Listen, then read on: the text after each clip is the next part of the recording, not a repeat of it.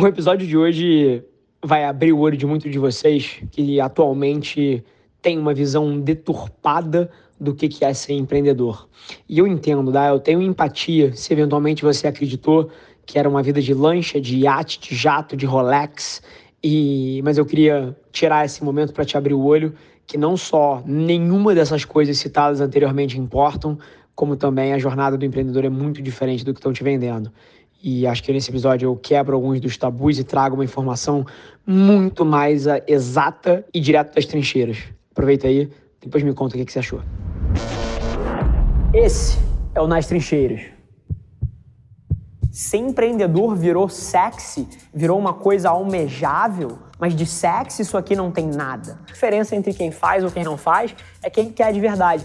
Eu acho que tem muita gente se iludindo no empreendedorismo e entrando nisso aqui por dinheiro e que vai se frustrar radicalmente porque de fácil não tem nada. Tem vários amigos que estão tentando empreender e também têm dificuldade. A maioria deles não tem tração. Eles têm uma ideia, mas não tem evidência nenhuma que aquela ideia que o mercado está disposto a pagar por isso. Cada um aqui tem que mapear as suas ações para onde você quer ir. E não tem nada de errado em você querer A ou B ou C. O que tem de errado é você dizer que quer alguma coisa e não estar tá mapeando as suas ações para lá. Todos os dias, a primeira coisa que eu faço quando eu acordo é visualizar tudo que eu quero conquistar. E eu limito isso a três coisas. E eu passo de 15 a 20 minutos imaginando o quão bom seria se essas coisas se concretizassem na minha vida. E eu sinto isso, e eu imagino com riqueza, e eu sinto as emoções que eu sentiria se eu tivesse naquela posição. Eu não consigo te descrever o que acontece comigo quando eu levanto da cadeira. E é por isso, e óbvio,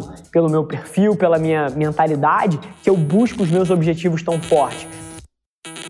Eu vou te dar um conselho, cara, que tem que pautar tudo que você fizer na sua vida de negócios. Tudo. Você simplesmente não pode fazer nada sem ter essas duas coisas na sua cabeça. A primeira é gerar valor a maioria das pessoas vai se fuder nos negócios porque elas começam um negócio pensando em como elas vão tirar valor. Quanto ela vai ganhar nesse mês, quanto ela vai ganhar no próximo mês, quanto dinheiro ela vai fazer, a casa que ela vai poder comprar. E cara, esse mindset é um mindset para derrota. Todo negócio que eu penso em abrir, a única coisa que tá na minha cabeça é o seguinte: Caralho, que problema que eu vou resolver para esse público? Como é que eu vou gerar valor para esse ecossistema? Que pepino eu vou resolver e qual vai ser a melhoria que isso vai trazer para o cara? Como é que eu quantifico isso? A jornada de você abrir qualquer negócio tem que começar pela ideia de como você vai melhorar alguma coisa. E aí o segundo passo é você descobrir uma estratégia de monetização para isso. Outra coisa que eu queria falar é sobre humildade. E mais uma vez, eu não estou aqui para falar de humildade no sentido da palavra que a maioria de vocês já ouviu. Humildade para mim vem de outro ângulo. Humildade para mim não é você se, se fazer calminho e falar pouco. Humildade para mim é você entender que o mundo não roda no seu script. É você entender que as coisas não vão acontecer da maneira como você gostaria e que o mundo não liga para você. Você é um pedaço minúsculo dentro desse universo aqui. Então, é muito mais humildade para mim é você entender que você é uma parte minúscula desse ecossistema e que não é você que vai mudar a forma como as coisas são feitas. É você que tem que entender como o mundo roda e hackear o teu caminho ali por dentro. Se você quer uma tática que você pode tentar aí um hack para tua semana, é você começar a se lembrar o porquê você faz o que você faz. Porque eu sei que na hora que você executa fica difícil. Eu sei que as coisas não acontecem como você gostaria que elas acontecessem. Mas agora é o seu papel se manter naquele trilho, se é o que você quer para você. E é super importante você se lembrar o porquê você começou essa jornada e o que está em jogo se você for bem sucedido. É ter um pouco de humildade e olhar sem um olhar romântico para quem você gostaria que você fosse você entender quem você é. Cara, disciplina é a pedra que constrói o que você quer. A maioria das pessoas não vai conseguir as coisas que quer, não é porque elas não sabem o que fazer, é porque elas não têm a disciplina para fazer durante 30, 60, 90, 120 dias, 36 meses, 60 meses. É a maioria das pessoas é travada por isso. Porque qualquer jornada que você comece, nada, nada acontece rápido. É impossível você tirar um negócio do chão em um ano. Cara, a disciplina é a ponte entre os seus sonhos e a construção deles na realidade. Então, disciplina é um pouco disso para mim. Eu acho que a maioria das pessoas sabe as estratégias, sabe as táticas, mas o que elas não têm é disciplina. E aí é um ângulo muito diferente, porque eu não acho que falta de disciplina é uma causa, eu acho que é um sintoma. Por que, que eu acho que falta de disciplina é um sintoma? Eu acho que a causa é que você ainda não alinhou o teu propósito em cima de uma coisa que você se amarra em fazer ou que você gostaria de estar executando em cima. Aí é impossível, é impossível você ter a energia que eu tenho, é impossível você conseguir executar da forma que eu executo se você não está 100% apaixonado pelaquela coisa. Então, na maioria das vezes, a falta de disciplina é um sintoma de uma falta de propósito. E por acaso, eu odeio a palavra propósito, ela tá super batida, ultra clichê, mas é isso. As pessoas que não têm disciplina, na maioria das vezes, ainda não alinharam direito a sua visão de vida, ainda não fizeram esse futuro parecer tão brilhante para que elas possam ser puxadas por ele. É muito trabalho duro. É muito trabalho duro. Se você acha que você vai conseguir um resultado diferente da média, fazendo o que todo mundo faz, cara, eu não tenho a menor pretensão aqui de magoar ninguém, mas você não vai conseguir. Isso é um fato.